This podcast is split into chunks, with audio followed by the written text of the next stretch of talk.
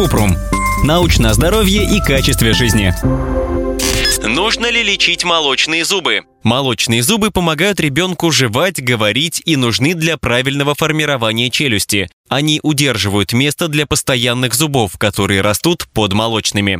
Почему важно сохранять молочные зубы? На молочных зубах может образовываться кариес. Если кариозный зуб не лечить, он разрушается и его нужно удалить. После этого соседние зубы начинают сдвигаться со своих мест, чтобы заполнить пустое пространство, и в результате постоянный зуб может прорезаться не на своем месте. Так коренные зубы вырастут кривыми или скученными. Когда вести ребенка к стоматологу? Идти с ребенком к стоматологу нужно после прорезывания первого зуба и не позднее первого дня рождения. Стоматолог проверит, нет ли на зубах кариеса и покажет, как правильно их чистить.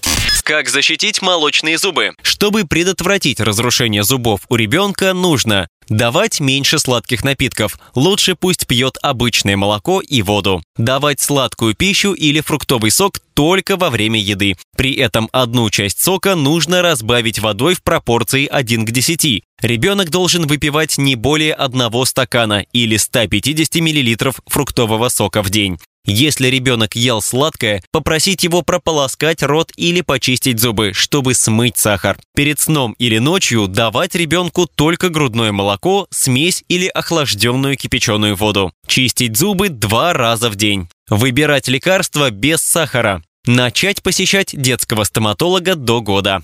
Как ухаживать за молочными зубами? Вот что нужно делать для здоровья молочных зубов. Еще до того, как у ребенка начнут прорезываться зубы, протирать десны чистой влажной марлевой салфеткой, чтобы удалить вредные бактерии. Использовать вторсодержащую зубную пасту два раза в день детям до трех лет размером с рисовое зерно, от трех до шести размером с горошину.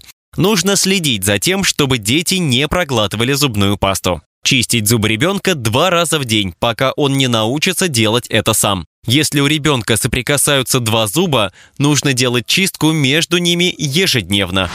Ссылки на источники в описании подкаста. Подписывайтесь на подкаст Купрум, ставьте звездочки, оставляйте комментарии и заглядывайте на наш сайт kuprum.media. Еще больше проверенной медицины в нашем подкасте без шапки. Врачи и ученые, которым мы доверяем, отвечают на самые каверзные вопросы о здоровье. До встречи!